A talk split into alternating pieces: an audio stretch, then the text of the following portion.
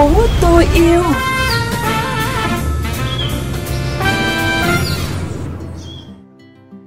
Tấn Khoa và Thanh Thúy xin gửi lời chào đến quý vị và các bạn đang cùng lắng nghe chương trình Thành phố tôi yêu trên kênh VUV Giao thông Mekong FM 90 MHz, phát định kỳ vào 7 giờ sáng thứ năm và phát lại vào sáng thứ sáu hàng tuần.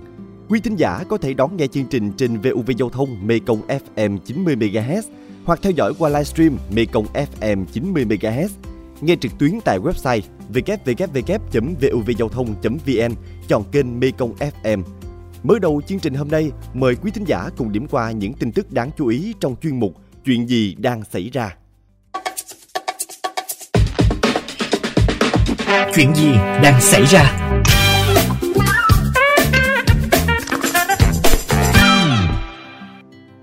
Thưa quý thính giả, theo Sở Tài nguyên và Môi trường tỉnh Hậu Giang, trong thời gian qua, để chủ động giám sát chặt chẽ chất lượng môi trường nước, không khí trên địa bàn, tỉnh Hậu Giang đã tập trung đầu tư hàng trăm tỷ đồng để xây dựng các trạm quan trắc môi trường tự động liên tục tại khu công nghiệp, một số tuyến sông chính và trung tâm trên địa bàn tỉnh, xây dựng hạ tầng kỹ thuật để tiếp nhận dữ liệu liên tục từ các trạm quan trắc.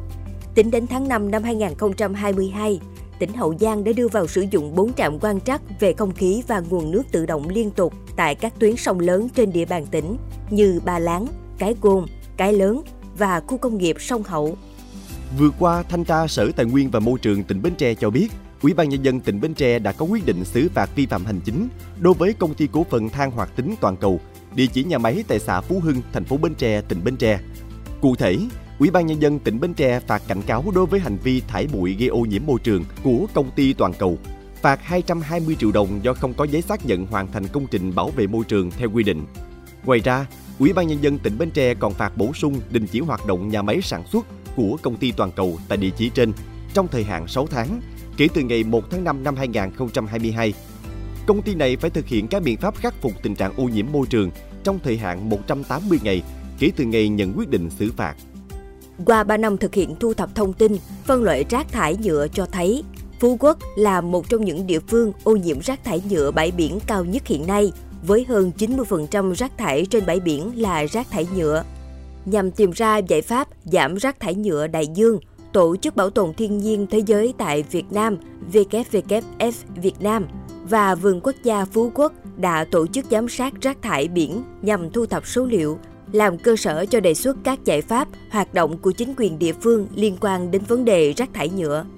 Ủy ban Mặt trận Tổ quốc Việt Nam thành phố Cần Thơ vừa qua đã phối hợp cùng với Ủy ban Mặt trận Tổ quốc Việt Nam quận Bình Thủy tổ chức lễ ra quân hưởng ứng tháng hành động vì môi trường và Ngày Môi trường Thế giới năm 2022. Đây là một trong những hoạt động nhằm nâng cao ý thức cộng đồng và tăng cường sự phối hợp của các cấp chính quyền, các ban ngành đoàn thể trong hoạt động bảo vệ môi trường.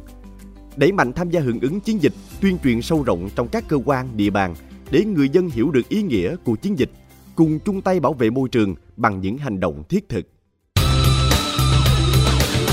Không phải chuyện đâu xa.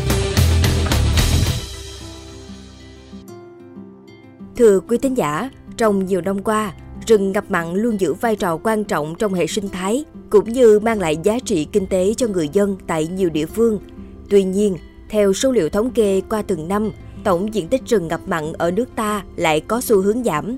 Trong phóng sự của Không phải chuyện đâu xa hôm nay, mời quý thính giả cùng đến với một số ghi nhận về công tác nỗ lực bảo vệ lá chắn rừng ngập mặn tại đồng bằng sông Cửu Long là khu vực tập trung diện tích rừng ngập mặn lớn nhất cả nước với khoảng hơn 50%. Đồng bằng sông Cửu Long vừa có nhiều lợi thế nhưng cũng đối mặt với không ít thách thức. Lợi thế khi có diện tích rừng ngập mặn lớn tập trung ở các tỉnh giáp biển với sự sinh sôi phát triển của các loài cây như mắm vẹt, sú đước. Đồng bằng sông Cửu Long có được một bức tường chắc chắn, che chở, giảm thiểu ảnh hưởng từ thiên tai, gió bão, chống xói lở và tạo cảm giác trong lành đặc trưng cho môi trường. Tuy nhiên, thách thức đến từ việc bảo vệ những diện tích rừng ngập mặn này trước ảnh hưởng của biến đổi khí hậu và tác động của con người. Theo một số liệu thống kê, trong 5 năm từ 2011 đến 2016, gần 10% diện tích rừng ngập mặn của vùng đã bị xóa sổ. Điều này đã giống lên hồi chuông báo động về việc suy giảm nghiêm trọng diện tích rừng ngập mặn. Theo ông Trần Văn Hùng, Phó Chi cục trưởng Chi cục Kiểm lâm tỉnh Cà Mau, Diện tích rừng ngập mặn trên địa bàn tỉnh hiện nay khoảng gần 100 hecta. Địa phương đã thực hiện việc giao khoán rừng và siết chặt công tác quản lý. Tuy nhiên, do tình hình biến đổi khí hậu, tình hình sạt lở rừng ven biển diễn ra rất phức tạp, dẫn đến một số diện tích bị mất đi. Có nhiều nơi, hàng năm, độ dài khoảng rừng mất đi khoảng 50m đến 60m. Cũng tại Cà Mau những năm trước, từng rộ lên tình trạng người dân tự ý đào đất rừng ngập mặn, môi trường nuôi tôm sinh thái để tạo ao nuôi tôm công nghiệp. Điều này đe dọa đến an toàn của những diện tích rừng, nơi nhiều loài sinh vật đang trú ngụ. Cập nhật về công tác quản lý tình trạng này, ông Trần Văn Hùng, Phó Chi cục trưởng Chi cục Kiểm lâm tỉnh Cà Mau cho biết. Thì nhìn chung thì ờ, đối với khu điều kiện mặn thì trong những năm về trước đó, thì ờ, tình người ta phát triển nuôi ờ, thủy sản với tán rừng đó, cũng phát triển là rất là nhiều. Nhưng mà trong những năm gần đây đó, thì để khôi phục lại cái diện tích rừng đảm bảo đúng theo luật lâm nghiệp đó, theo tỷ lệ 6 4 thì bây giờ là những khu vực những hộ những khoáng mà chưa đảm bảo đủ cái diện tích theo tỷ lệ thì vận động bà con ban những cái bờ trước đây để để mình nuôi tôm đó để khôi phục lại cái diện tích diện tích rừng để từng bước có thể đảm bảo cho đúng cái tỷ lệ diện tích rừng cho theo đúng quy định. Hiện nay tại Cà Mau, để bảo vệ diện tích rừng ngập mặn tại những nơi sạt lở nghiêm trọng, nhà nước đã đầu tư xây dựng các công trình kè chắn sóng.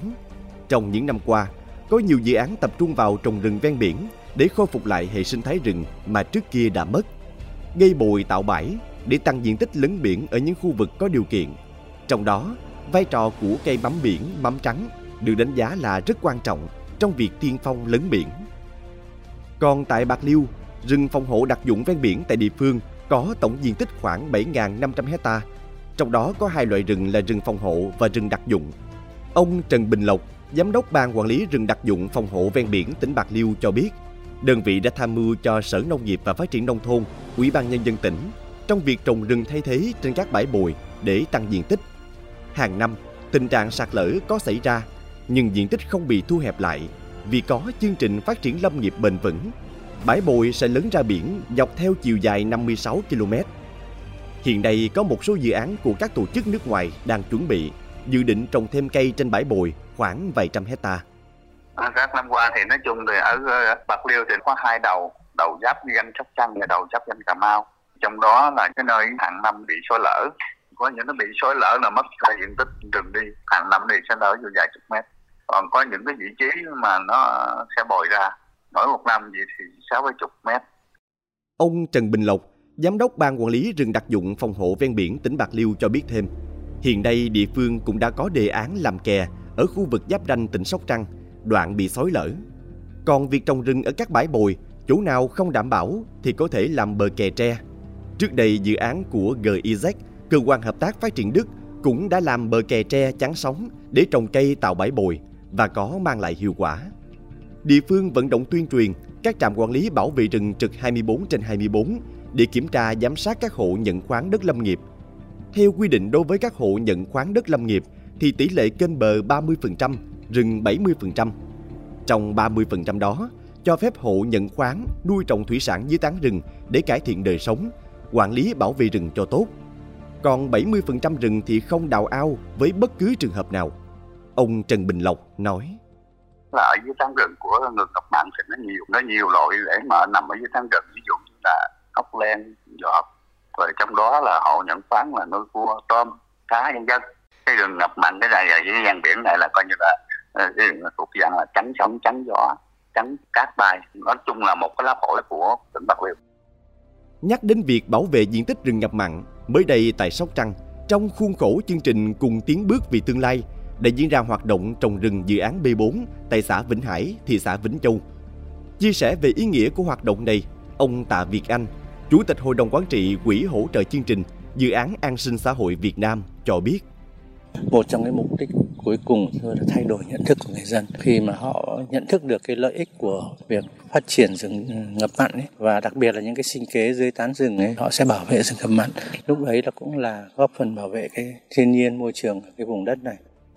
Nguyên nhân dẫn đến tình trạng suy giảm diện tích rừng ngập mặn không chỉ có một mà là nhiều nguyên nhân khác nhau.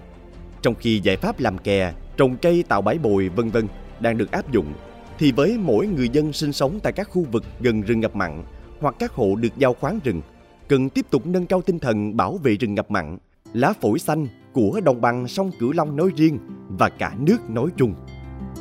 Đến đây thì thời lượng dành cho chương trình Thành phố tôi yêu cũng đã hết. Cảm ơn quý vị và các bạn đã quan tâm theo dõi. Thanh Thủy và Tấn Khoa xin chào tạm biệt và hẹn gặp lại trong các chương trình lần sau.